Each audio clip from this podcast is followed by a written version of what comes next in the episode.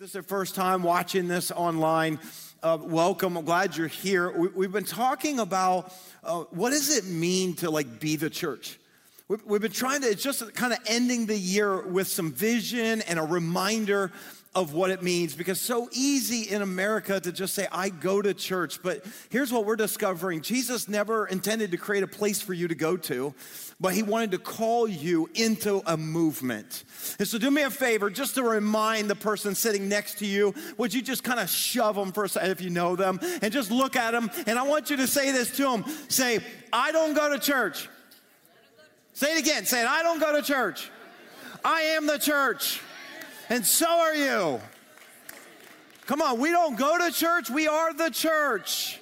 This is important for us to get. And when Jesus decided, and he kind of told his disciples, he said, I'm going to build my church. He wasn't saying that I'm going to build a structure, a facility, but that I am going to create a movement, a groundswell movement that I am calling and inviting any of you who want to be my disciples. He said this if you want to follow me, that you have to follow. You got to actually go somewhere. You actually have to move. Jesus' favorite invitation was not an invitation to believe in him, but to follow him. And I want you to hear this to follow Jesus requires movement. To follow Jesus is going to require you to actually move some things in your life. And that's what this series movement is about. We're going to end this year being challenged to be part of the movement. Now, if you've got your Bible with you today, I would love to look at something that Jesus said. I would encourage you to get your Bible out, your electronic device, to Matthew 5. Matthew chapter 5, we're going to start at verse 14 in a moment. But I feel that if we are going to say, hey, I'm a Jesus follower, and I know not all of you might be Jesus followers, maybe you're investigating faith, we're glad you're here. Okay, but if you're someone who says, I'm a Christ follower, then here's the thing. I think it matters what Jesus said about life and how to live life. And in Matthew chapter 5 specifically, we find Jesus' probably most famous sermon of all. Sometimes we refer to it as the Sermon on the Mount. But I would argue and say this was probably Jesus' primary message that he gave all the time and everywhere he went. You should know this Jesus didn't just kind of pastor a church in Nazareth. But Jesus actually moved from place to place to place. He was an itinerant preacher. He went from town to town to town, which meant he always had a new audience. New audience, same message. So I imagine Jesus said this over and over and over again. In Matthew chapter 5, if you're there, we're going to start verse 14. Something Jesus said specifically about you. Yeah, you. This is this is about you. How do I know that? Look at beginning first word, chapter 14. He says, "You." So this is Jesus looking at us and he said, "You are the light of the world.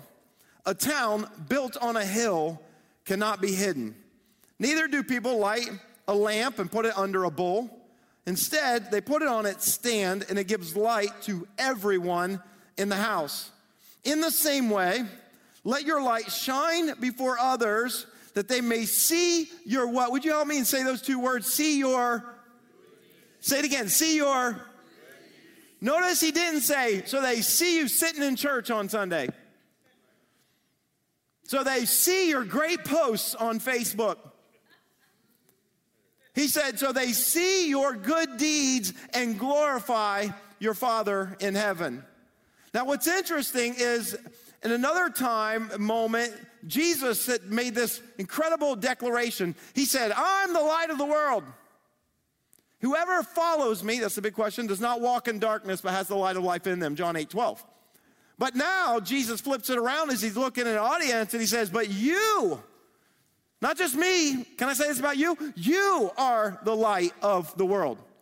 In other words, Jesus, when he, when he said, I'm the light of the world, we think about Christmas and lights, and yes, because Jesus came into the darkness of despair and disease and depression of our world, and he brought hope and he brought light. And so Jesus said, Not only am I the light of the world, but by the way, if you're gonna follow me, you're gonna be the light of the world, which means you are supposed to carry that same hope, that same grace into every arena you walk into.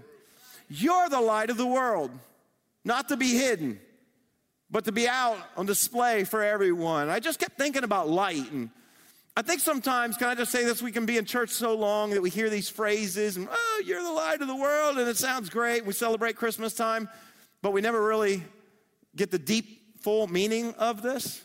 And so I started thinking about light, and the moment I started thinking about light, it just all fell apart from there. Because I, I, would like to go back to um, part of our origin series. Sorry if you hated it, but okay, I got a few people that like science here. The rest of you are like, oh, dear Lord, no please, can we not? But my, my favorite message of the whole series, by the way, pastors do have favorites. They like some of their own messages and they hate a lot of them, okay? But my favorite was week two, probably, of the whole series, um, where I talked about where did the universe come from.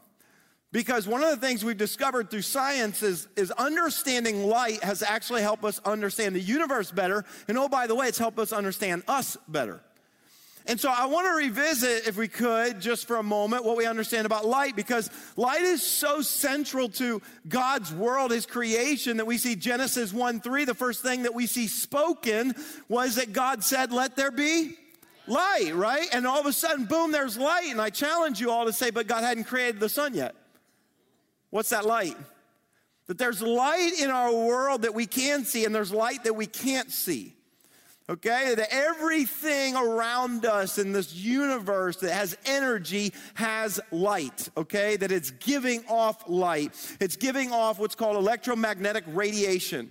So, okay, so let, let me, let me see if I can kind of um, point back to one of the most brilliant minds of the 20th century, a guy by the name of Albert Einstein. I've never heard of him, right? Einstein? Uh, I know you've heard of him. Okay, Einstein gave us probably the most significant, the most historic formula ever known in science. If you know it, why don't you help me out? E equals mc squared. See, we know that. We probably, most of you probably go, yeah, I just know the formula. I have no idea what it means. E equals mc squared. This is what came from his understanding, his theory of special relativity that he unleashed on the world in 1905. Okay, Albert Einstein came up with the connection when it means special relativity. There's a relative connection, there's a relativity between space and matter and time. And he really kind of pointed, it all out, and it's all in this real simple little formula that we just think is Q equals MC squared, and we just, you know, say it's sciencey, but we don't know what it means. Basically, it means that energy and matter are interchangeable. The E energy equals the mass of an object times c, which is uh, speed of light. That's a constant, speed of light squared.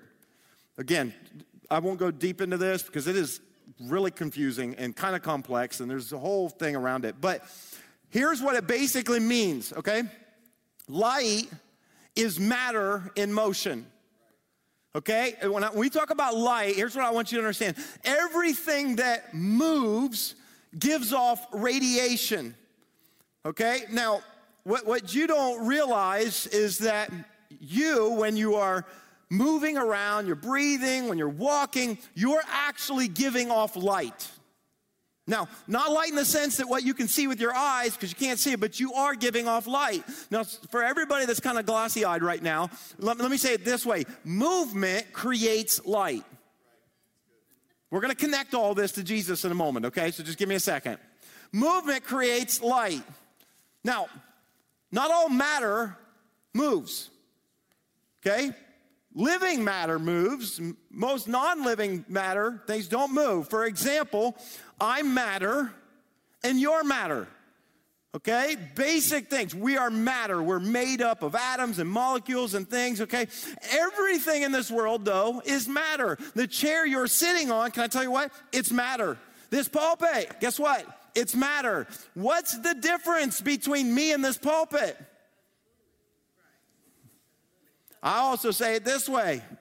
Okay? The difference between this matter and this matter is that I believe this matter matters. Hello? and so do you. Okay?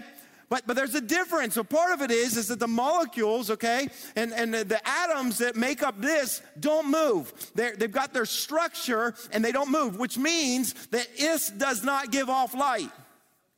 I am right now giving off light. As I'm moving, as I'm talking, I'm giving off light. Now you're going, I don't see it. I don't see it. I don't see the light. I know you don't with your naked eye, but if I were to give you a thermal scope, Okay, if I were you, if I gave you a thermal scope, like think of the Predator. You think of the movie Predator and the alien and you little scope and you see the thing, or if you ever watch on TV shows and you got the SWAT team and then they got the thermal goggles on and they're looking at night and they can see like they can see figures inside of buildings and you see the red and the yellow and the different colors. That is the radiation or the light given off by living objects as they move. We are all giving off light. You just can't see it unless you use the right tool. Okay? Are you following me? Are you with me? Are you with me? I just want to make sure you're with me. Right? So the difference, listen, I want you to get this, between me and this is I'm moving, this isn't moving. Okay? Now, here's what I want you to understand. For matter to matter, it has to move. Some of you might want to write that down. You're going to go like three o'clock this later this afternoon. You're going to go, oh, I get it. I had no idea what he was saying. For matter to matter, it has to move. In other words, matter that is moving is matter that we would all look and go, that matters, it has purpose. Now, I want you to connect that to what Jesus said. Jesus looked at people, his disciples, and he said, You are the light of the world. And then he said, Oh, by the way, and let your light shine before others. What are you to have to do for your light to shine before others? You're to have to move. We've been talking about movement. What, what do I mean? I'm not talking about in a physical sense, I'm talking about a deeper level. So I hope you're following me. I'm talking about is your life moving in the direction of others in the same way Jesus did? Jesus said, Let your light shine before others that they may see your faith, that they may see your belief, that they may see your precepts, that they may see your statement of faith. No, but they may see your good deeds.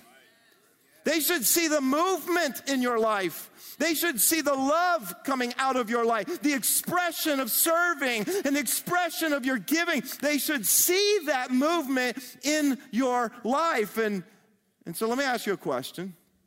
Just a, just a simple question. Can people see you?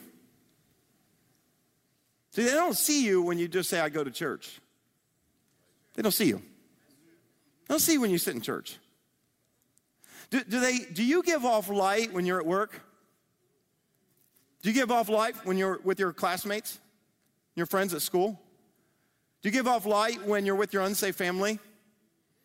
Do you give off light? In other words, is there a movement to your faith? Are you giving off light?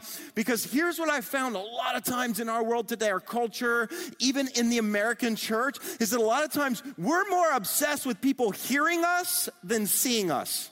We want the world to hear us. Eh, okay, we would rather, I've seen this and this displayed by the church. Let's stand on a street corner with a sandwich board and a bullhorn in our, and let's yell at everybody, you're going to hell. If you don't turn, you're going to burn. And guess what? Jesus didn't ever say, I want the world to hear you. He said, I want the world to see you. I don't need the world to hear you with a bullhorn. I'd like the world to see you actually serving them, loving them, packaging meals for them, building wheelchair ramps for them, building furniture for them, actually doing things that matter. Jesus said, You're the light of the world, so let your light shine. And, and um, unfortunately, at times, the church has, has been known more for its uh, potential energy than its kinetic energy. I, I made a mistake this um, this week as I was uh, studying Google. Um, sometimes God speaks to me through Google in Genesis, okay? And I, made a, mis- a, mistake this week uh, because this is just, just so you know, this is the way my weird brain works, okay? I'm reading, Jesus said, You're the light of the world. I'm going, What does that mean even? You know, and then I'm, being, I'm starting to think about light and electromagnetic radiation and energy and equals mc squared, and I'm starting to think about all this stuff. And then I make a deep dive into thermodynamics because I'm thinking about energy because things radiate with energy, and there's a connection between energy and light. And I, again, I apologize for this, but I, I'm diving into this, and you know what I discover? That there's really only two basic forms of energy I mean, there's a lot of, there's chemical and there's all these different things, but really they're byproducts of two basic forms of energy that exist in our world. Uh, one is called kinetic energy, the other is potential energy. Now, kinetic energy is what I'm doing right now. Kinetic energy is energy that is released whenever something moves. It's kinetic. You probably heard that term. You probably heard of it. Kinetic energy. That's, that's what I'm doing right now, okay? Uh, some of you, you're, you're more potential energy right now, okay? Uh, you're not moving, but you have the potential of moving, right? Potential energy is a little different.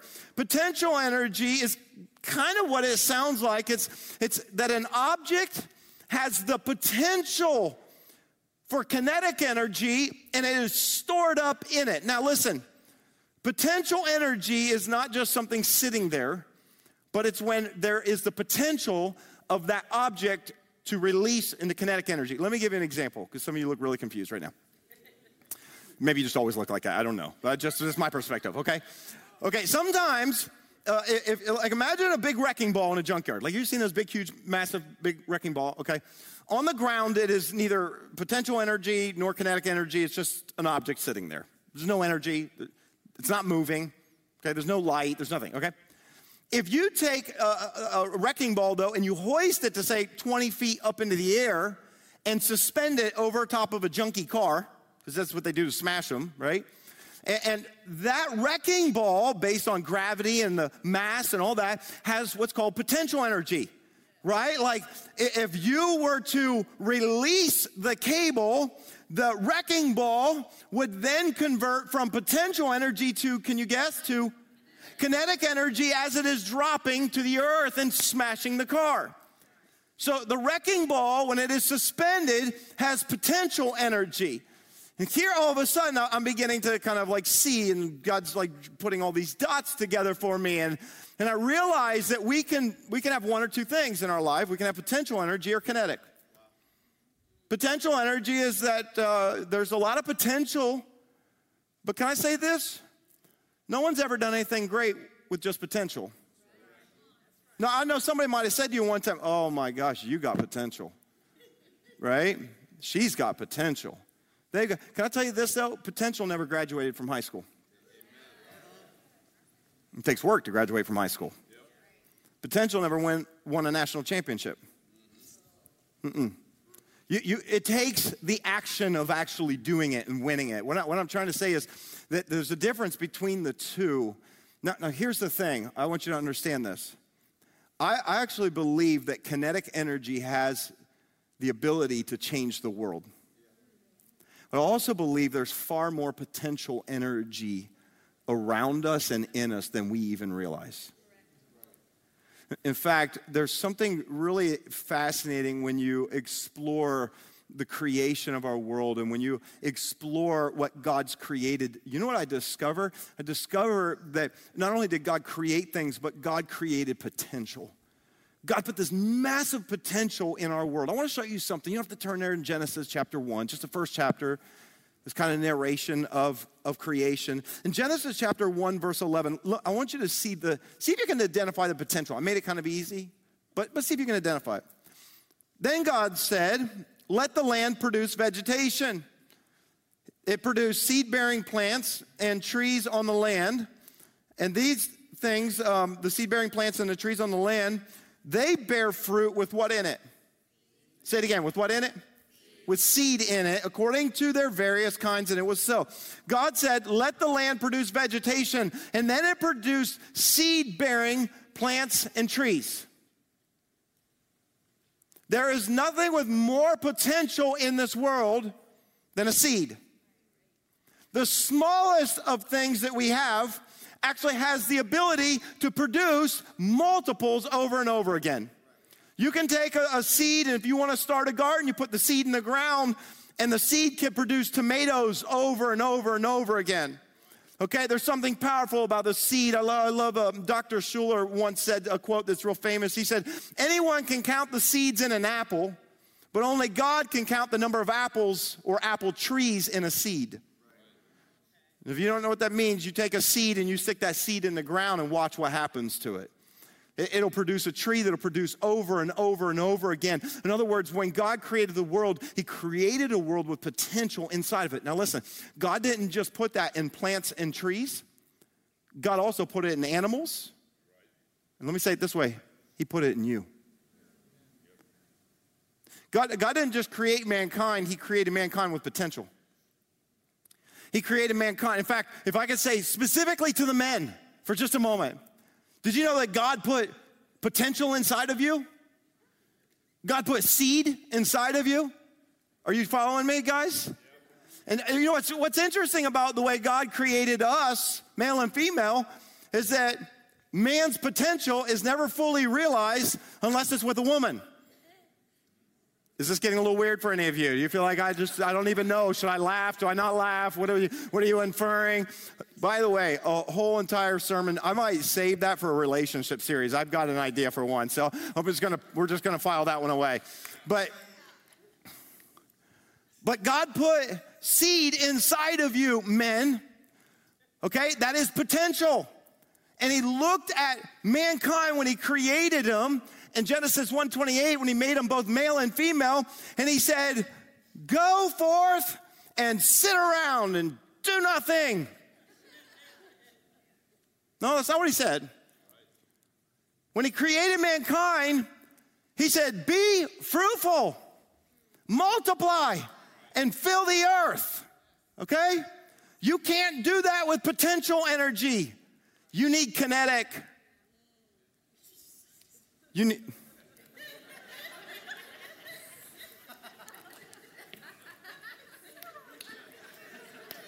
You follow me? You need kinetic. Kinetic. Some of you guys, the only thing you're ever going to hear today, you get home, tell your wife, "What did God? What did God speak to you?"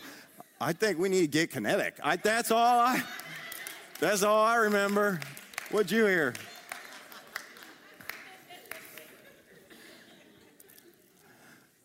God put potential inside of us of a lot of types. But that potential is meaningless if it doesn't get released. Like the wrecking ball, potential energy doesn't matter unless it gets released. Matter that matters moves. Okay?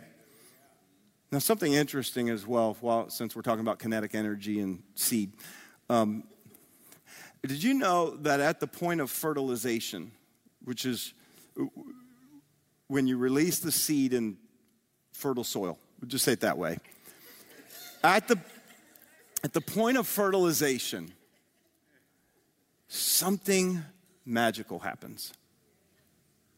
When the potential that God put within us gets released and put in the right environment, in the right soil, something magical happens. In fact, we actually have video of it. N- not like what you're thinking. Sorry, I just, I, I meant like under a microscope. Okay, this is not going the way I thought it would. But un- under a microscope, it captured a moment of, of, of when some eggs were fertilized. And I, I, wanted to show you just a little five second clip. So turn your attention to the screens. If you're watching online, turn your attention and take a look at this.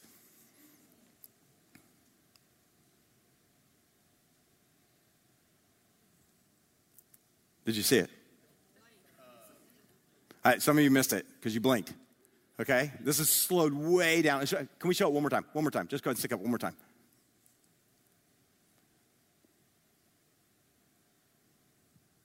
Those are eggs being fertilized. The moment the seed gets released into, into an egg, here's what's beautiful energy happens. Kinetic energy happens. And there's a flash of light at the moment it happens. Did you know that inception, uh, at conception, there's a flash of light? And it's actually, they know scientifically that it's zinc molecules in the egg, and something chemically reacts when the seed hits it, and all of a sudden it goes off like fireworks. And so I'm thinking to myself, when, when God talks about light, there's more to it than what we often just think. And there's something about the kinetic energy Listen to me, I'm not talking just now about yourself or your seed, but there's something about the kinetic energy of our lives that is released the moment we sow the potential that God has given to us the resource, the gifts, the talents, the energy that you have. The moment that you let go and you release it and stop storing it, something happens, light happens, and all of a sudden the world begins to take notice and will glorify God. This is, this is important for us to get.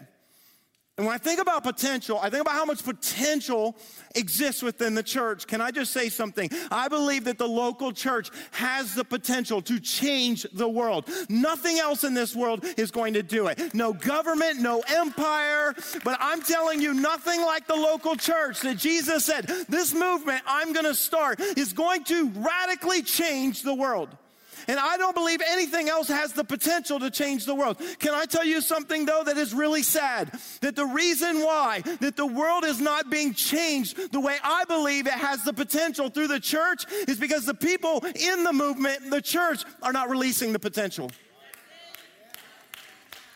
This is where it, this is where it gets quiet. The reason why the world doesn't see and take more notice of the God that we follow is because the people who are his followers are not releasing the potential that God has put in them, not releasing the seed that God's put in them whether it's their active lives, sharing their faith, serving, giving. Can, can, I just tell you something? I believe the, the church of Jesus Christ, the global church, has the ability right now, today, with those who claim to follow Jesus within them, has the ability to end global poverty. We don't need governments to come together. We don't need the UN to do it. The church could do it today. The church could do it. It could do it today, I believe it. Could address the lack of education around the world. It could address diseases and things that we have cures for today in first world nations that can't reach third world nations or there's not the money to do it. We could fix all of this today. There's that much potential within the church. I'm glad we're clapping because the answer is we have to release it. We have to release it. We have to sow it. We have to invest it. We have to put it in something beyond ourselves, not just our world, not just our lifestyle, but something bigger. I was, I was uh, reading some statistics that I wanted to share just because I think there's far more resource. We're so blessed in this nation, financially, I'm talking about even. We're so blessed. And, and, and yet, there's a, there's a lack in the global church to address these things, even though God's blessed us with so much. And I came across this uh, site, nonprofitsources.com, that gave some national statistics on giving in the church. And I want you to hear some of them because I, I was kind of shocked, but then I really wasn't uh, of those in the church, only about 5%, they said, according to their statistics, give an actual tithe, whereas 80% of Americans give only about 2% of their income. That's not just that's not just believers, that's not just Jesus followers, that's all Americans. About 80% of all Americans give only about 2% of their income, whether it's charities, nonprofits, churches, whatever it might be. Uh, Christians, on average, uh, give about 2.5% of their income. So, where, where our, our country, on average, those who believe and those who don't, those who attend church, those who don't, give about 2%. Those who claim to follow Jesus give a half percent more. I guess it's a little better. It's just not the light I thought it would be. And if you compare that with 100 years ago or so during the Great Depression, during the Great Depression, Christians gave about 3.3% of their income. So when they had nothing and they were struggling the most, they actually gave more than what we have given in our plenty now. That was, that was kind of eye opening. The average giving by adults in Protestant churches in the U.S. is about $17 a week, which, in, in other words, is, means a lot of people are spending a whole lot more money on coffee than they are putting it in God's kingdom. There's nothing wrong with coffee. I mean, have fun. Drink your $5 coffees. That's good. Good. Pastor Russ loves his coffee. I'll give it to Jesus. No, I'm just kidding. I'm just messing. Um, This was shocking. 37% of regular church attendees and evangelicals don't give at all. Potential energy. The problem is the world doesn't see potential. The world sees kinetic energy of the church. When we talk about you are the light of the world, the, the church sees n- not what's potentially in the church, but sees what actually comes out of the church. And though, in one sense, I read this and I'm, I'm a bit discouraged when I think of nationally and globally about the church and what we could be doing. On the other side, I look at it with that glass half full and I think, there's a lot of potential in the church. There's a lot of potential, it just needs to be released. And so we, we end every year with inviting people, not requiring, but inviting people to be part of that. We end our year strong to really help us as a church and a ministry to be able to do things going into the next year by inviting people to help us with an end of the year offering. And again, if you're someone who's a regular, if you're new, you go, man, do they talk about this all the time? No. We talk about giving for about 30 seconds every single week, and that's it. But I believe that there are times when we need to be reminded of what it means to be part of a movement and something bigger than ourselves. And when we need to be called and challenged to actually step into the movement so that we can be the kinetic light that Jesus wants in the world. I, I think there are moments, there are times. And so I, I so if this makes you uncomfortable, I'm sorry, but if you want a pastor that won't make you uncomfortable, then you can go sit somewhere and not grow.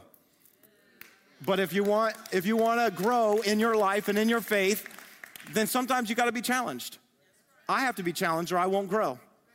And so uh, the, the reason why there's so much potential in the church, but it's not being realized, is because honestly, a lot of the people who are, say they're Jesus followers aren't actually releasing their potential, their potential to serve, their potential to actually do outreach, their potential to give. instead, church has become something where I come and receive and take rather than actually a movement that I'm a part of. And so, if you want to be a part of this movement, I'm glad. If you want to come and stay here, you can. You're going to feel uncomfortable at times like this because I'm going to challenge you to actually be part of it. I, I am. I'm going to challenge you in these kind of moments. And I think, I think we need these. I need. I get challenged every year when we do this because I'm thinking about all the things that we need to buy and all the things, and I don't know how much money and all this, and I don't have money in savings, but I don't really want to part with it. And that's when God has to speak to me and say, Tim, are you going to hold on to that potential or are you going to release it so that I can do something through my kingdom? Now, I, I want to I wanna take the, the last minutes that we have, and I want to I wanna challenge all of us a little bit in regards to giving this offering and, and just in general. Um, the Apostle Paul actually speaks directly into the moment we're about to have next week, and it's going to be a powerful experience. You don't want to miss it okay? Even if you don't want to give a dime, I don't care. Please come. It will, it will really move your heart and you, it'll, it'll inspire your faith. That's what I hope. And the Apostle Paul was speaking to a church in Corinth and he was challenging them about taking up an additional special offering. So it's really a very fitting moment. In 2 Corinthians chapter 8, verse 7, I want you to hear what he says to this church as, a, as an apostle, as a pastor. He, he looks at them and he said these words. He said, But since you excel in everything, like, wow, you guys are doing great. Like, I, just, I look at you in this church, in this community. He said, since you excel in everything, what, in, what does he say? You excel in faith, I see your faith is growing and expanding. I love that. In speech, I see it in the language and the things and the way you talk to the world. In knowledge, I can tell by the way you're understanding Christ and you're understanding what it means to follow Him. In complete earnestness, that's your passion.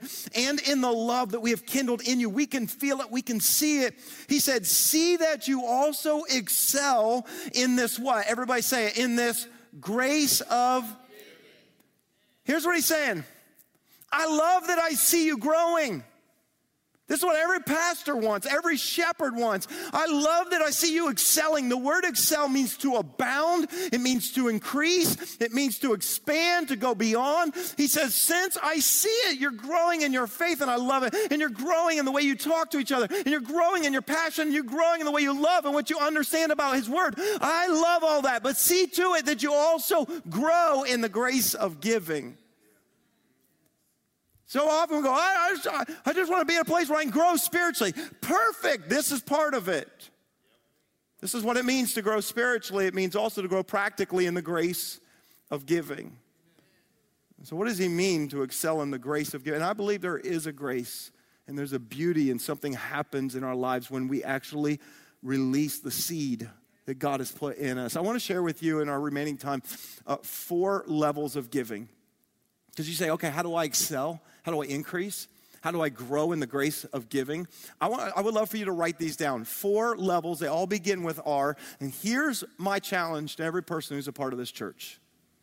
Here's what I'm going to ask I want you to think when we're going through this, which one describes your level, where you are, and what would it take for you to go to the next level, to grow in the grace of giving? The first level is called random giving. That's your first R, random giving. What is random giving? Random giving is when you see a need and spontaneously something inside of you says, I should meet that need. And you should. When you see somebody that is without food, what you should do is instead of sitting there eating your lunch in front of them, you should probably go over and say, Hey, can I give you some of my food? Would you take it? That's random giving. Random giving is when it's a spontaneous, spur of the moment, compassion wells up inside of you, and you go, I should step in and help this. Now, can I just tell you, this is a base level of giving that we see throughout the world. Not, I'm not talking about Jesus followers right now. I'm talking about a base. This is human. This is human giving.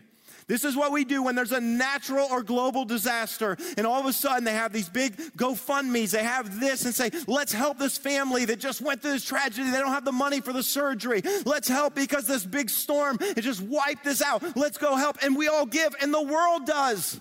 And it's beautiful, it's incredible, but it's the base.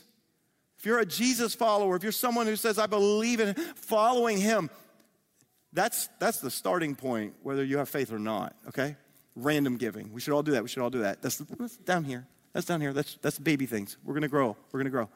The second level is called recurring giving. Recurring giving. Okay, recurring giving is when you actually schedule a percentage of your giving to go to something you believe in. That's recurring giving. Now, um, you'll see this, and maybe you've seen this at your workplace. You don't have to be a, believer, you don't have to be a follower. I mean, there's a lot of good people in this world that give a percentage of their income, whether they trust to believe in God, has nothing to do with it. Okay, you may see this at your workplace where they go, hey, would you like to give 1% or 1.5% or 2%? Here's a list of charities or organizations that you can give it to. And many of you have signed up and you've done that. That's awesome. That's recurring giving. Why is that better than random giving? Because you're not just waiting for a, a moment or a need, you're actually sowing it in front. You're saying this matters. Now, can I just say for the hundreds of people that call this place your home, that do a level, a version of recurring giving, please hear me right now. Listen to me. Thank you. Thank you. I'll, I'll, I'll clap that. Thank you. Can you hear me? This place this community, the story we heard from Katie, the stories we heard of Brittany and Tony and their lives being changed, even in this series, they don't happen if it's not for the recurring giving. The people who schedule a percentage and they say, I'm going to give it no matter what to the church because I believe in the mission of the church and I want to be a part of expanding the kingdom of God. So please hear me. Thank you. We can't go and do outreach like we did. By the way, when we pack 15,000 meals, we have to pay for it. We don't just come and do it for free.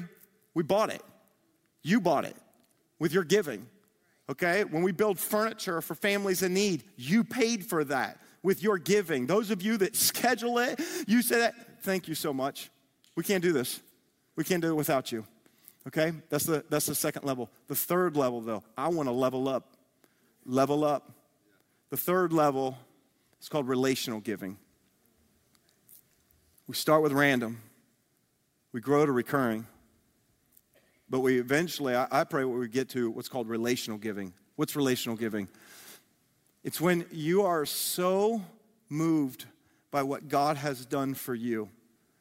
When, when you realize what all He has sacrificed to give you, the fact that Jesus gave His life for you, that He gives you peace, that He fills you with joy, that He extends grace when you don't deserve it and I don't deserve it, gives us mercy and forgiveness. And when He gives me eternal salvation, though I don't deserve it, see, what happens is something inside of me wants to reciprocate that kind of love.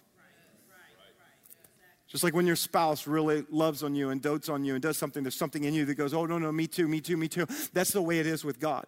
And relational giving is when you realize, God, you have done so much, and I, I sense and I feel your love so much. I want to reciprocate it back to you. So, how do you do that? It's by honoring God and putting Him first.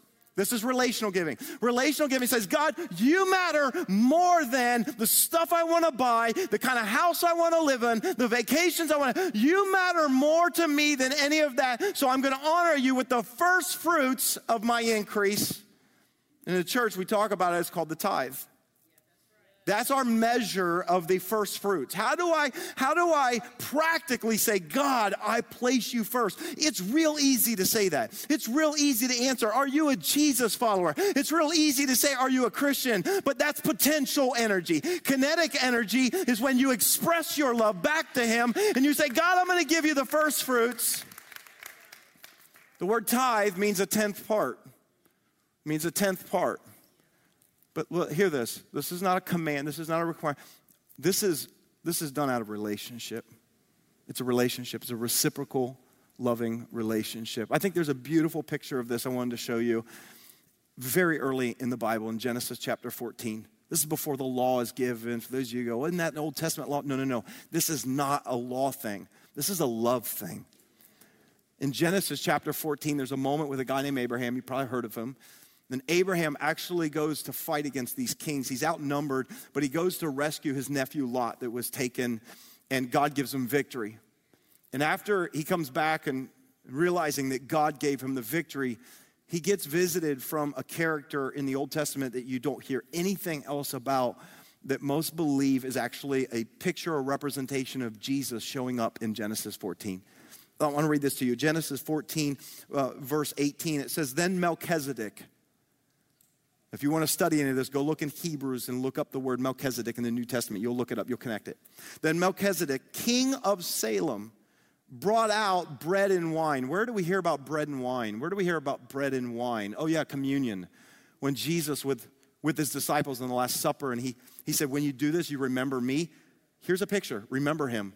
Okay? He was the priest of God Most High. I love to point this out. He was not only the king, he was king of Salem, but he was also the high priest. The only place in Scripture where the high priest and the king are the same is Jesus. He was the king, he's the high priest of the Most High, and he blessed Abram, verse 19, saying, Blessed be Abram by God Most High, creator of heaven and earth, and praise be to God Most High, who delivered your enemies into your hands. Here's how God blessed you. This is what he did, and I love the response. Here's a response. Then Abram gave him a what?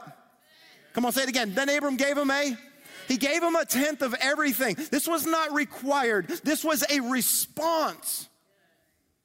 Thank you, God, for the way you protected me and the way you delivered me and the way you gave me victory. And because of that, I, in response, will give you a tenth of everything that you've given to me. This is, now listen, but it's reciprocating. Here's the beautiful part about relationships relationships are reciprocating.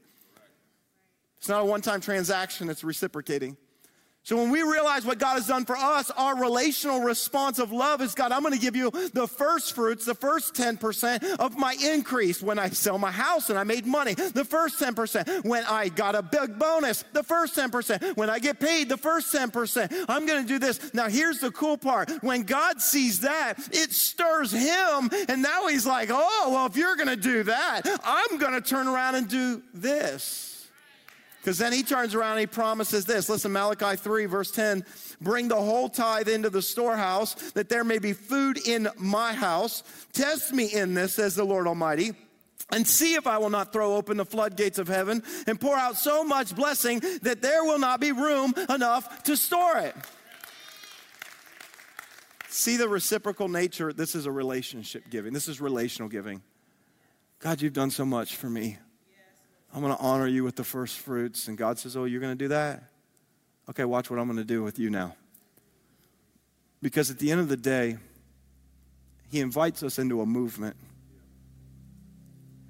And as long as the generosity can continue to move through you, He's like, I'll get it to you. I'll get to you when, you when it moves through you. But if you stop up the potential, I'm going to stop giving it. All of us want to be blessed by God. The Bible's made it real clear. The moment there's movement in your life, the moment you release the seed, the moment you release the potential I put within you, God's like, I'll give you more.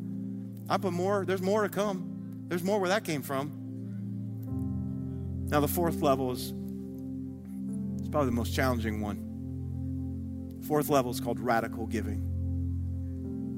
Random, recurring, relational, and radical. Radical giving is beyond the 10%.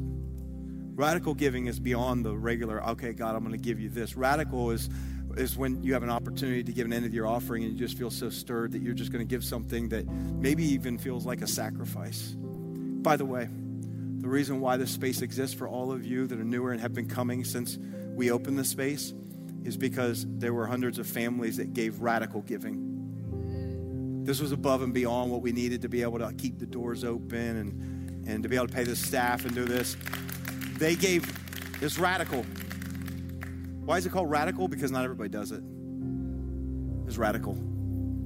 They, they give beyond that because they're so moved by the mission of Jesus. I want to see the world changed. This is radical giving. Now, here's the beautiful part of what God promises He says, by the same measure that you give, it'll be given back to you. Pressed down, shaken, and running over, says in Luke 6 38. In other words, you can't outgive God. And so I, I, know that I'm challenged, and maybe what I've I've talked to some people, and we've tried this in our lives. I haven't been always done this every, and it's not a this is not a requirement. This is a this is a grow in the grace of giving. There's grace here, okay. But one of the things that we've sometimes tried to do is that every year we try to increase our giving. Okay, let's let's get. I, we'll give the tithe, but I want to. Can we give a little bit more every single time, and would we miss it? If we gave a little bit more, would we really miss it? And we've tried to increase that all the time. That's radical giving. But you know what I found? It's the radical movement of Jesus that the world takes notice. It's the radical love of God that the world sees and takes notice. That's the kinetic energy. And here's the fear. I know, I know, because you're thinking about next week. And for some of you, I hope that this is not just a one time thing, but for many of you that are newer, maybe newer to faith, that maybe it's time to step into another level. Maybe some of you that it's been random, it's been a tip. Maybe God's going to call you to a tithe. Maybe it's going to, I'm going to schedule and I'm going to put God first. And it's going to be a huge step of faith for you to do. I understand. That's why we have to grow in the grace of giving. I, I've got grace for this, okay? I really do. But the biggest fear that we, we usually have is that I don't know there's enough. If you're sitting there going, oh, that sounds great, giving 10%, no way, I've done the budget. There's no way there's enough. I don't have enough. See, that's a scarcity mindset. And, and we do that when we think that we're the source.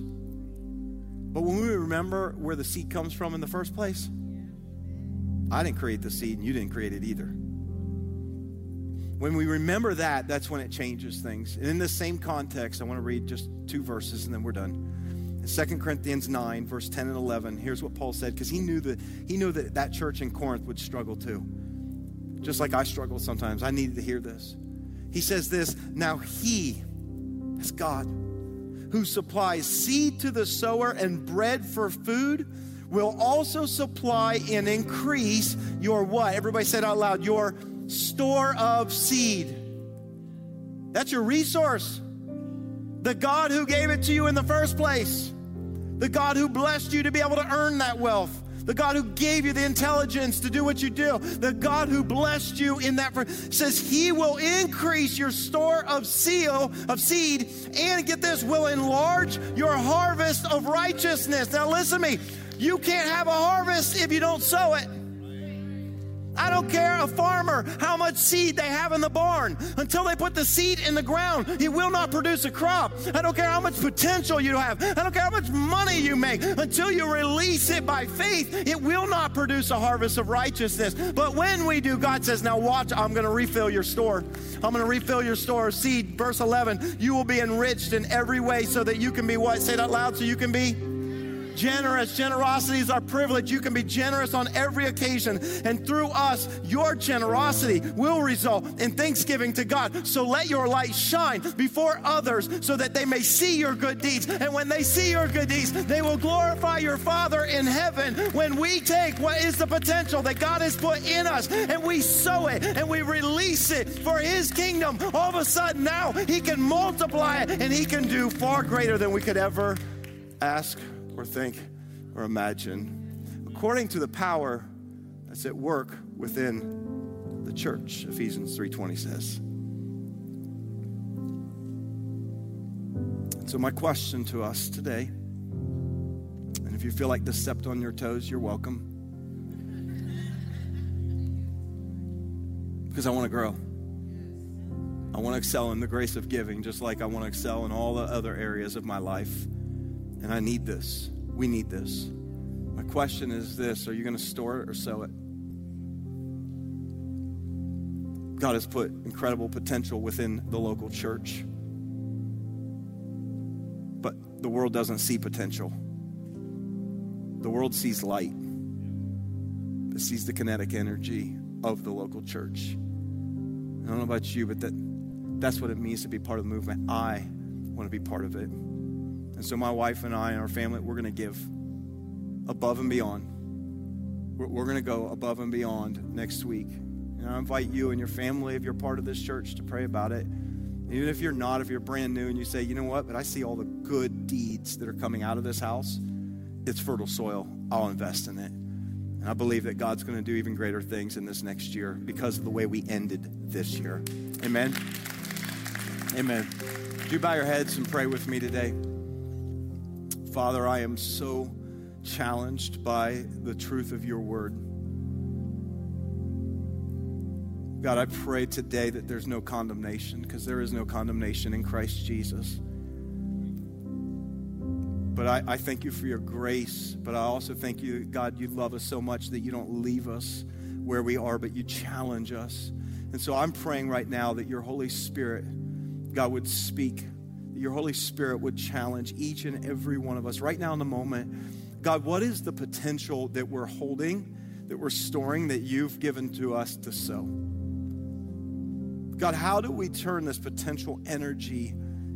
into kinetic? How do we release it so that the world sees the light? God, we want to be a, that city on a hill that cannot be hidden. God, I want the community around Canal Winchester and Central Ohio, Columbus, and beyond. I want them to see you because of this church. And so, God, I pray that maybe whatever level you're calling us to take a step in, I pray that God, we'd respond. I pray we don't sit here and amen on Sunday, but not follow through on Monday. I pray God give us the grace to know how to respond and the faith step out and to sow that seed into your kingdom. God, we're grateful for what you're going to do and the harvest that is going to come. And I pray that the world around us, God, would glorify our Father in heaven because of our faith on display. Lord, we pray these things in the name of Jesus, our Savior. And everybody said, Come on, let's thank God for His word today. Thanks so much for tuning in to this message. I hope that it encouraged you and inspired your faith. If God is doing something in your life, would you take a moment and let us know? We want to connect with you and we want to be able to pray for you. All you have to do is shoot us an email to hello at the x.church, or you can always send us a DM on one of our social media platforms.